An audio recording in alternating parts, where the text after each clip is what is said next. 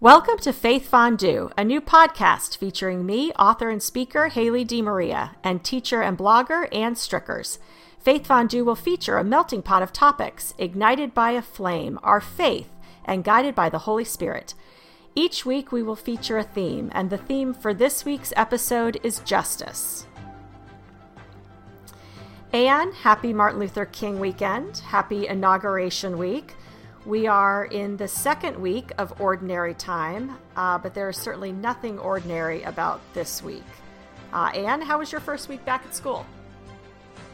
Hi, Haley. Yes, it's the week of January 17, and we did return, virtu- albeit virtually, to school last week. And uh, one phrase that my former principal used to uh, always say when the beginning of the school year. So in August, he would always say Happy New Year. So whenever I hear Happy New Year uh, in the school time, I, I, think back to then, which I thought was such a clever, uh, you know, greeting.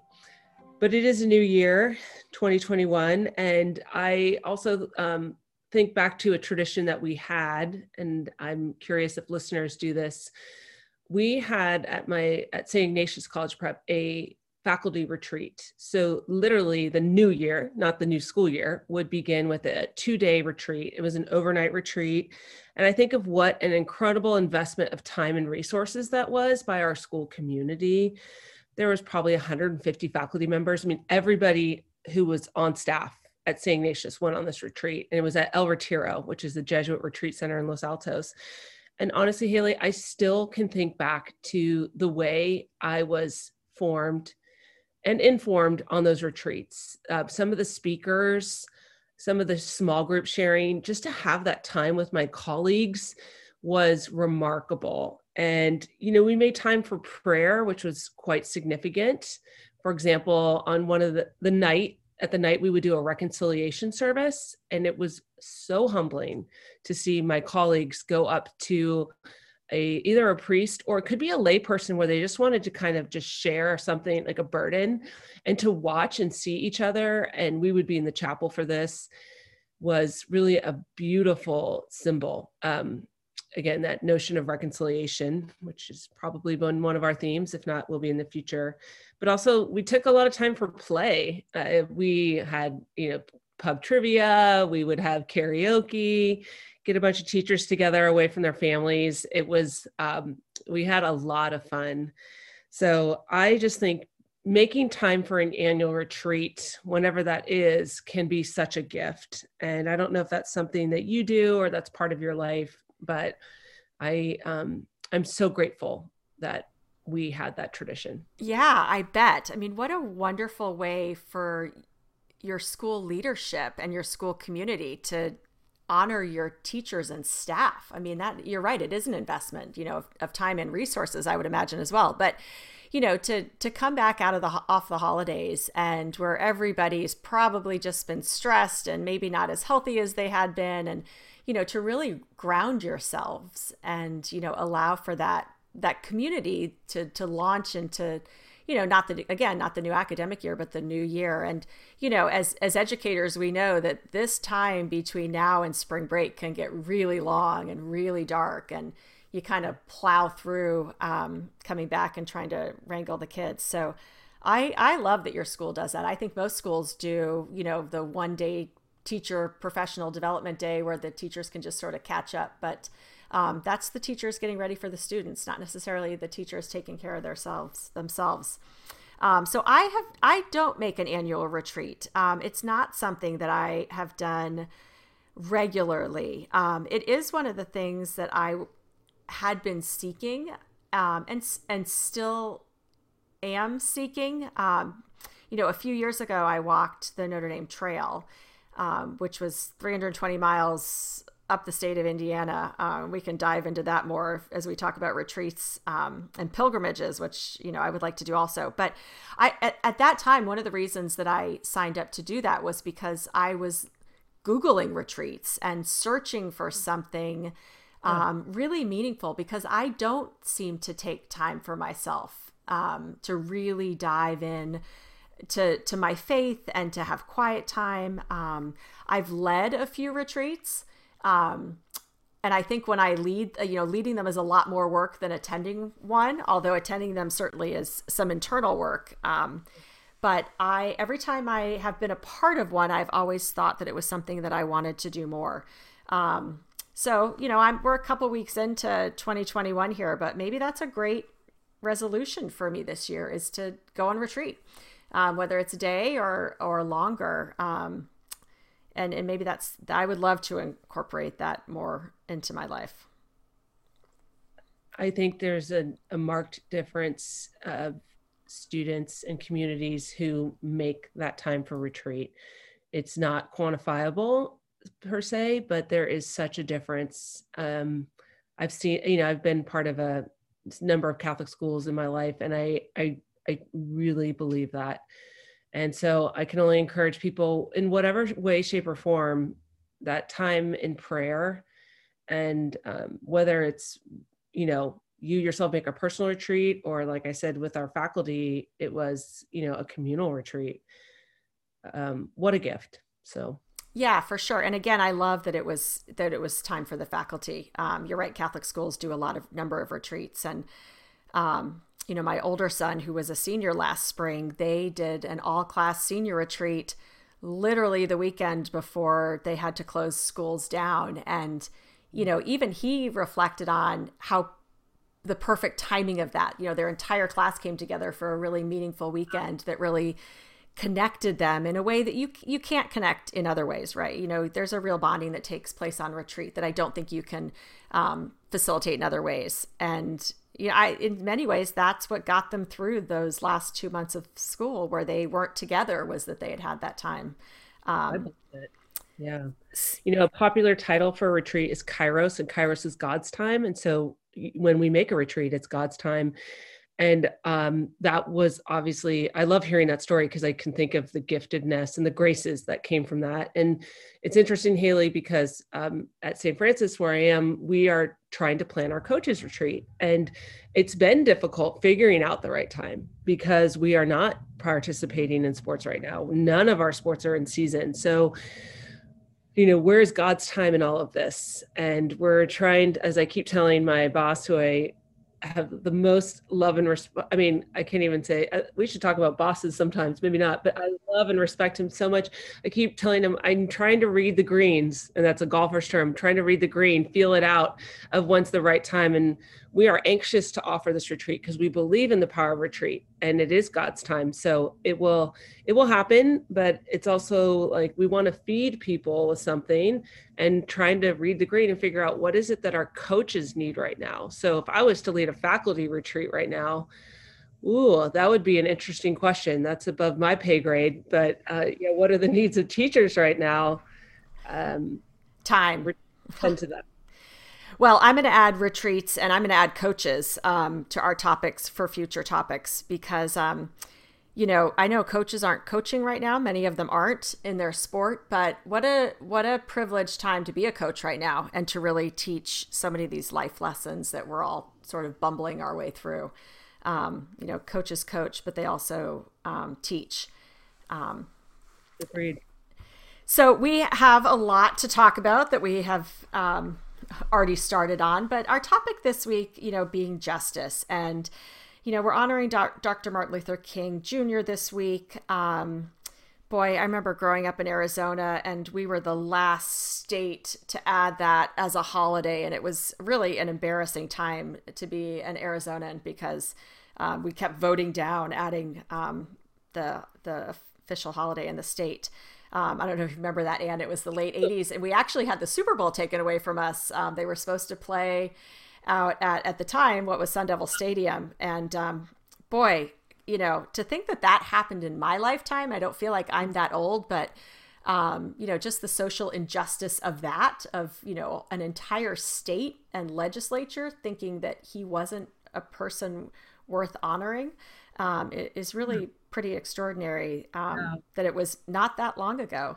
Um, but just the whole idea of, you know, justice and and what is justice and you know you and i have had a lot of conversations leading up to this um, about what it means and and justice not necessarily meaning equality um, but but fairness you know making sure that that people are treated fairly and and with compassion we we had a really neat guest speaker at the school where I work this week, and the topic um, that Dr. Wise spoke about was raising color brave children.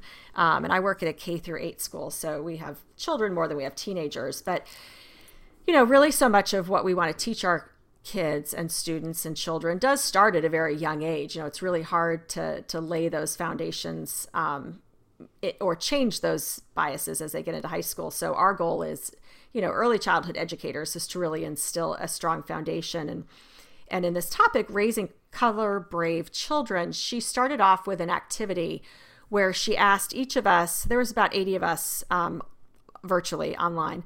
Um, she asked us to write down six names of people that we really trust. So the names of six people that we would confide in, that we would maybe share um, our concerns, that we would open up to, and these six people could not be family members. So we couldn't, we could not be related to them. So writing down the names of six people um, that we truly and genuinely trust. And then she asked us to look at those names and put a check next to everyone who is the same gender as us and then put a check next to everyone who's about our same age. Uh, and then put a check next to everyone who is the same race as as we are. And as she went through that exercise um, for all of us who were listening to her presentation, no matter our background, um, we all saw very quickly that we trusted, you know, our six closest friends that we trusted were all very much like ourselves. Um, for the most part, in my list, they were women, they were, you know, mid to late 40s, and they were white. Um, the one exception was my coach, Tim. Um, I felt good about that. At least I had a, a, an older male, but but that was beside the point. Um, the really the point was that we surround ourselves and we trust people and share and talk to people who look like ourselves. And if we're doing that with our children, um, we're never going to create that diversity of thought that is so important when you're really forming um, messages and beliefs. And, you know, I, I just, that was such a great exercise for me to understand the importance of broadening that circle of trust. Um, and I thought it was really interesting. Father Tom in the Mass that we attended today you know, mentioned this in, in, a different way, in a more mainstream way, maybe in his homily, where he was talking about, you know, who do we follow on Twitter? And where, how are we receiving that information and those opinions and those, that social commentary? And, you know, for the most part, we follow people on Twitter who we like and who we agree with and who we want to hear more from, um, but not necessarily people maybe who are challenging our thoughts um, or people we disagree with and, you know, strongly disagree with. You know, we don't want to hear from them, but maybe we should. Um, so, in thinking about justice and and what it means to to live in a just world, which we do not right now, um, you know how important that is to to really look at who we are with and who we are hearing from.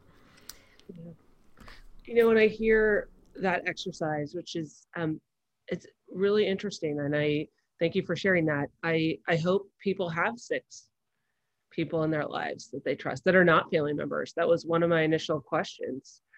Even before we assume that they're like us, do we have six people? Right, uh, that's true.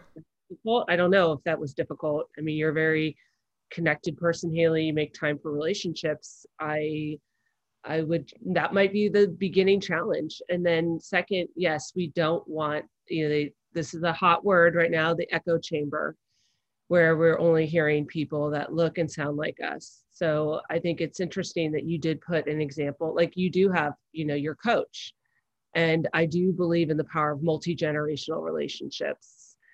I think they're really important and um, they're probably not something we take for granted. Um, it's the senator from nebraska bill ben sasse he wrote about this he wrote about it in the book and i listened to it on audible but he says how important he stressed for our country that we need spaces and places of um, where we can cultivate multi-generational relationships and i've never forgotten that and i i think that's one of the virtues of golf is that it has allowed me to um, create you know, and maybe cultivate those friendships. Like, for example, this week I played golf with this young man. He's 25 years old. I mean, he's 20 years younger than me. He wasn't my student. Um, we're friends.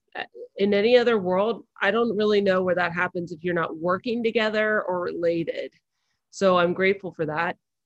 Um, but I think of the power, like we said, of a coach and here and that is or a teacher is that you can be that person in a young person's life where you um, you are the trusted adult and um, i've talked about that a lot in the school communities i work in like we strive to be trusted adults for young people because the only trusted adult in the building if it's your teacher then i mean we were challenged to to be that trusted adult for maybe somebody who's not your student where you're not grading them but you get to know them because of a club right? Or a sport or a common interest um, whatever that might be. So those are some really interesting tips i think.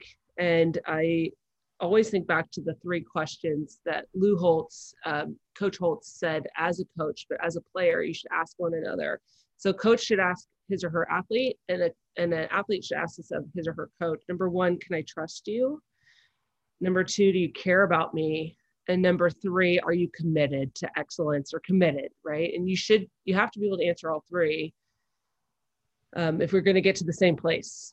And i think that's a really i think that's a great framework for thinking about relationships and maybe there's justice in those types of relationships i think of justice as giving a person his or her due d-u-e so what is deserved and that's from plato. We use that in my um, ethics class.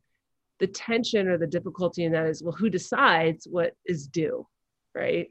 Um, so an example would be if you have a disability you are um, and that you should be allowed to park closer to a facility because that's what's due to you right? You have some sort of in you know you're lacking something therefore to level the playing field will make it more equitable but who decides is intention and that's part of living in a good society and why we need multi-generational relationships maybe because they can pass down those insights of what is due for yeah. who and yeah, I I love that. And I always, you know, when I think of, you know, when you're thinking about justice and you're talking about the difference between fairness and equality, um, there's that that cartoon that shows a picture of three different students. I'll call them students, children, um, who are all different heights, and they're looking over the fence. And um, you know, if you give them all the same the same size step to stand on, one the taller one's going to be able to see over, but the shorter one's not.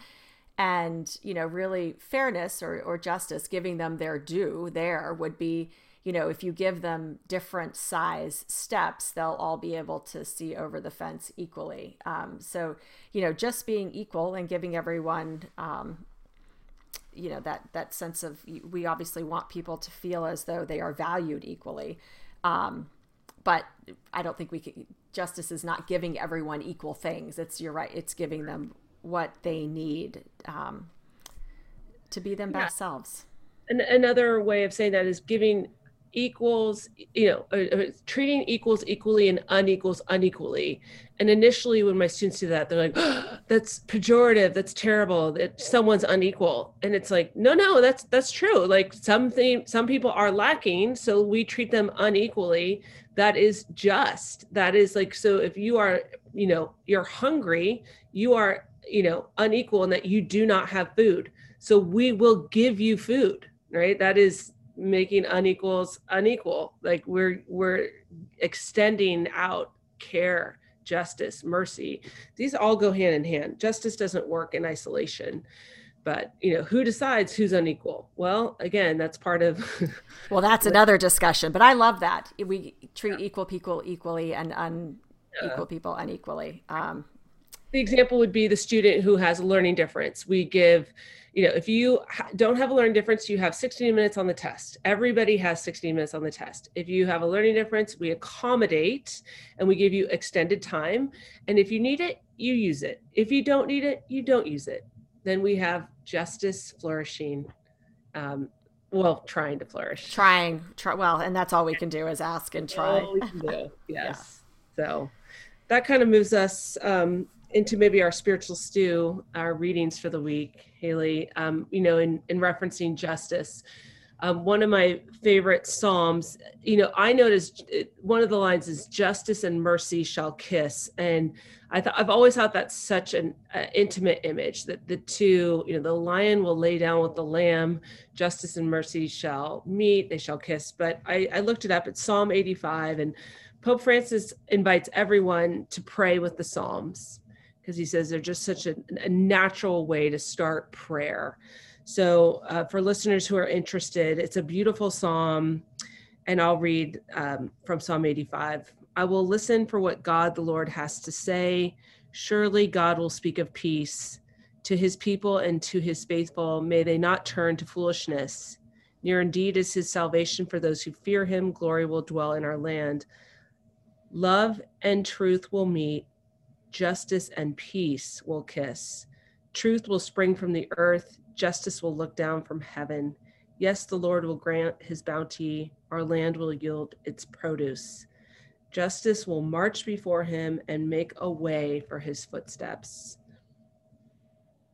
And I just think that's such so many beautiful virtues and how they work together and a hope for our people, right? That justice and peace will will kiss. I think that's our hope for this week is that in a transition of power that it will be yes right um, a peaceful and and a moment where justice can reign yeah and when i was you know thinking about our our theme for this week and and reading different scriptures and one thing that really jumped out to me um, was zechariah 9 7 9 um, where it says this is what the lord almighty said administer true justice show mercy and compassion to one another. So not much different than, you know, justice and mercy shall kiss, but you know, th- this was something that really spoke to me, especially as we are moving towards this week. You know, I I know that there will be people who take action and say and do things that um, I will want to judge. You know, their actions and their words, and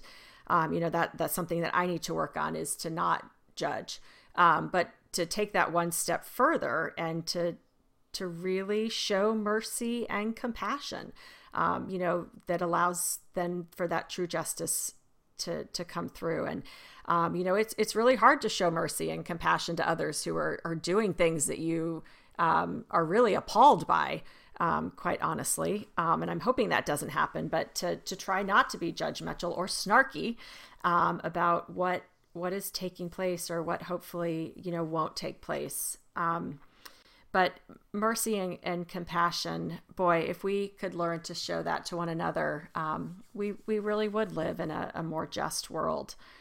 Um, and i know this is you know something that you know as notre dame alums we we look to and and and talk about a lot you know one of the things that i had hoped to watch this week is the the documentary Hesburgh again. I'm sure you've seen it too. I've seen it a couple of times, and it's such a beautiful display of of Father Ted Hesburgh's um, role in, in, civil rights and working for justice, which was a huge thing for him. And you know, the the there is a very famous picture that everybody at Notre Dame has seen, and, and most probably non Notre Dame people have seen it as well, where um, Father Ted is standing hand in hand with with Martin Luther King Jr. and they're singing. Um, and it it it's really an iconic picture for domers for people from Notre Dame. Um, but Anne, you had a you've had an interesting take on that um, that I would love for you to share because I I think it's really interesting for those of us who love the photo. You know, what does it really mean?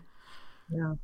Well, you know, it, it hung in LaFortune Student Center. It's it's certainly been used um, ever since, right? There's been increased awareness on anti-racism, and I've I've read a couple of alum who said, "Here we go again. Um, we're showing this image." And I, when I read that, I, I understood. I you know, I wasn't shocked.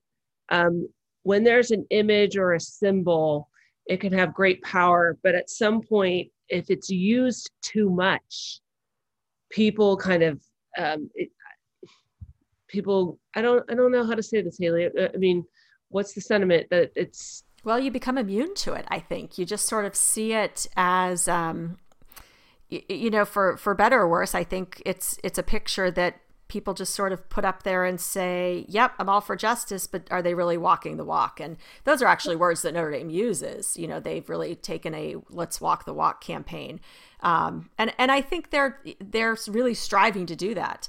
Um, yeah. But but I can I I know exactly what you're saying, and I I can hear the criticisms that people have shared with you. I get it.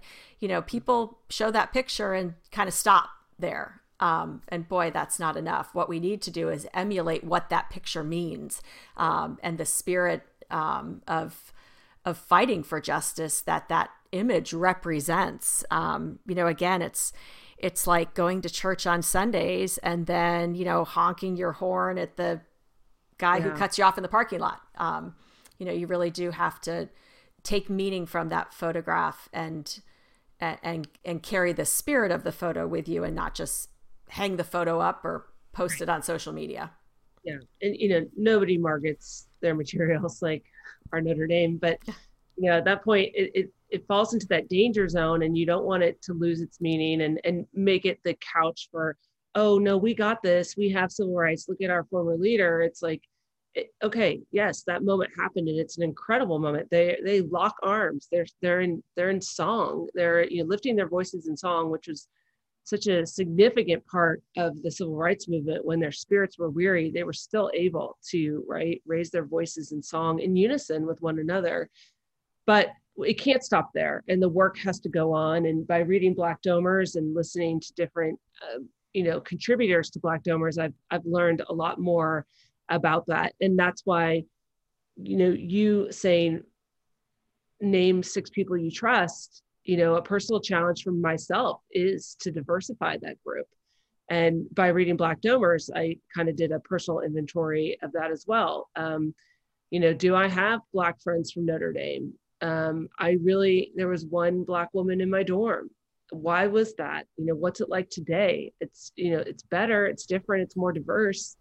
But who are, you know, part of why I love Notre Dame is that it wasn't a four year experience. I continue to cultivate friendships in the university because of our shared love for the university. So are those friendships today more diverse than they were when I was living in Farley Hall? I hope so. Um, you know, and what where else can I go with that? And that's also a multi generational thing as well. I, yeah. I, one person that came to mind for me is somebody who graduated in 71. He was the first black president at Notre Dame. And he is somebody I trust. I, I absolutely would put him down. And um, he's really reached out to me, but I've reached back and I'm grateful for that. Um, so I want to be mindful of, yeah. Yeah, there's uh, also, um, you know, Notre Dame is doing a, a, a Q&A discussion this week with um, the Dean of the Law School, uh, Marcus Cole, and then... Um, yeah, Alan Page. Alan Page, yes, his name was blanking me. I could see him there. Um, a monogram winner who um, we had. I had the good fortune of meeting through the Monogram Club, and I, you know, Marcus Cole wrote a really um, powerful um, piece. I don't know if it wasn't a letter, but um, it was something that was posted on social media. Um, that it, the title of it was "I am George Floyd, but I can breathe." And yes. um, you know the the main takeaway from that, once you get through the very powerful personal stories that he shares in it, was to be very intentional about reaching out to expand your circles, um, and that it's not enough to wait for you know the, the that diversity of thought or community to come to you sure. but we right. actually have to be very intentional to go out and and and to bring it in you know to to welcome it in and to seek it um, and that that actually that has really stuck with me since that piece came out last summer and we'll attach a link to that for people who want to read it um, but that's you know that ties into you know who are those six people and um,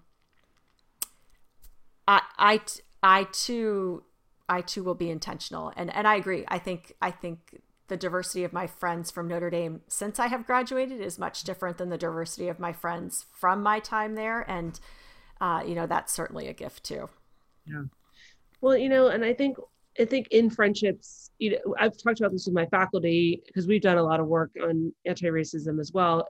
The school I'm at now and the one before, certainly it's been a ongoing commitment and you don't want to just make somebody your friend because they for example i'm white so i don't want to just make somebody my friend because he or she's a person of color but it's also like I want to learn. I want to I want to hear perspectives and part of just taking in part of friendship is just being interested in the life of another person and if a friendship's born, what a gift. And if not, uh, you learn along the way. So I, I can't, I don't know what my six people looks like a year from now. That might be interesting to think about, but I certainly know, yes, like you said, reaching out to people and and I think there's nothing more affirming when people ask, "What do you think?" Um, I was just so grateful when, you know, this past week I blogged about somebody like Justice Amy Coney Barrett, and a lot of people just didn't say anything to me at all when she was nominated. It was not a comfortable time. But for people who just said, that's a big deal because you're a Notre Dame grad, like that's a big deal. What do you think? And I, I was just like, thanks, you know, like please don't assume that you know what I think and thank you for asking. And then in return, what do you think? And and if we don't agree, so be it. But if we do, okay. You know, so I think that's part of justice is is seeking to know um, about the other, whether or not it's a shared opinion, but just genuinely like, you know, wanting to know what is important to another person. Right. And and again going back and then really listening right? Not just asking the questions but really listening to what people have to say. And i, I think so much of um, the the turmoil without getting political that we have seen in our country is people who for years have felt like they haven't been heard. Um, and that they aren't being treated justly. Um, and they yeah. haven't been. Yeah. What do uh, you think? Correct. And you know, again, a takeaway for for us um, for the week, I think, is is to be mindful of of our circle, and it is to be mindful of what's going on in this world. Um, and unfortunately, the injustices, the injustices that we will see this you know as we move through the week hopefully it's it's not significant or permanently damaging at all. Um, but to, to try to go through this move through this week and this time with with mercy and compassion um, for for the, for those of us who are trying to struggle and muddle our way through um, just doing the best we can to to live a just life. Well I, I think that's you know as we move towards the melting pot kind of like the takeaways or kind of our pieces of perspective and nuggets of wisdom. You know i i think you know dr king was also a reverend um, right? He was a baptist minister. And so so many times i have prayed i have used his very words in my prayer life. So one of the quotes that he loved is from the prophet amos and it's uh, rather let justice surge like waters and righteousness like an unfailing stream what a beautiful image for righteousness and justice. And San Francisco, um, Yerba Buena Park has a waterfall, and those words are etched in the background from Dr. King. But one of the my former colleagues would always, you know, conclude mass with um, kind of a call and answer, and he'd say "Let's," and the students would say "Roll," you know, "Go Cats," and uh, let's roll is just a reference to let you know justice like it says here surge like water and righteousness like an unfailing stream. So let it let justice roll is kind of the synopsis piece. So i think um, i i read letters from a birmingham i used to teach letters from a birmingham jail. That was one of the prompts um, when i applied for to notre dame was to respond to something from letters from birmingham jail um, and I actually hadn't read it in high school, but I remember that and thinking, oh, that's probably something I should read. And then having read it years later and having taught it, it's also a, a wonderful um, primary source by which you know you could read and pray with uh, Dr. King's message there as well.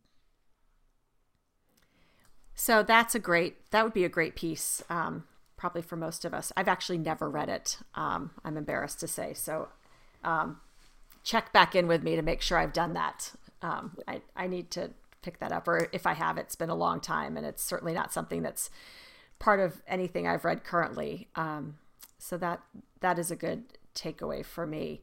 Um, well, that's part of our tradition here. I would say is letters, right? St. Paul wrote letters, and um, you know, so much of Scripture is these letters, and so in that way, if you frame it that way, Dr. King's letter from this jail cell is really within you know the Christian tradition of um, he wasn't certainly the only person that was imprisoned, right? And in terms of the faith. So really living out his faith and living that out in in a place like prison. And um, I think this week um, I was struck by the words of Sister Helen Prejean. She advocates for people in prison, specifically men and women on death row. And um, I don't know if people caught it, but for the first time, um, the United States um, executed a woman named Lisa Montgomery. Um, it was for a t- 2004 murder. But um, the US government, the federal government, hasn't executed a woman since 1953. And she's the only woman on a federal death row who died. Um, Helen Prejean was the Laetare Medal winner at my graduation in 1996. I would think a lot of my classmates think of her as the commencement speaker because she's such a dynamic speaker. But her whole life has been spent advocating for men and like men and women on death row, so in prison. And um, she had a very powerful tweet, and she said the death penalty is fundamentally a poor person's issue. Over nearly 40 years of visiting death row facilities across the U.S., I have never met a single person with money or resources. Capital punishment means those without capital get the punishment. So she challenges us to think about the justice, right, of the death penalty. And she does it by living and really ministering to these people in, a, I think, a profound way. And and I think that's a great sort of launching point for for this week, um, you know, for next week, for next topics.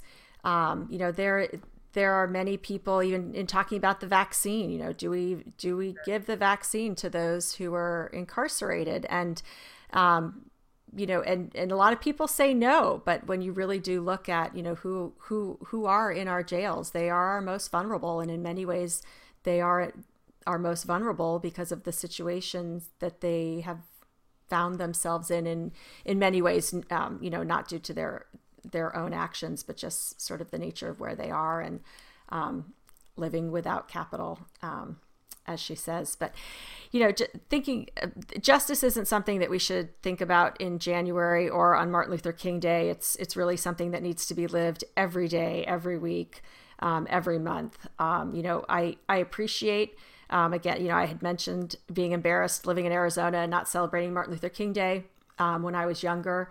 Um, I would like to think that maybe Arizona was just ahead of their time um, in in realizing that we shouldn't just honor um, his life and his work for justice one day a year. We should really do that every day of the year.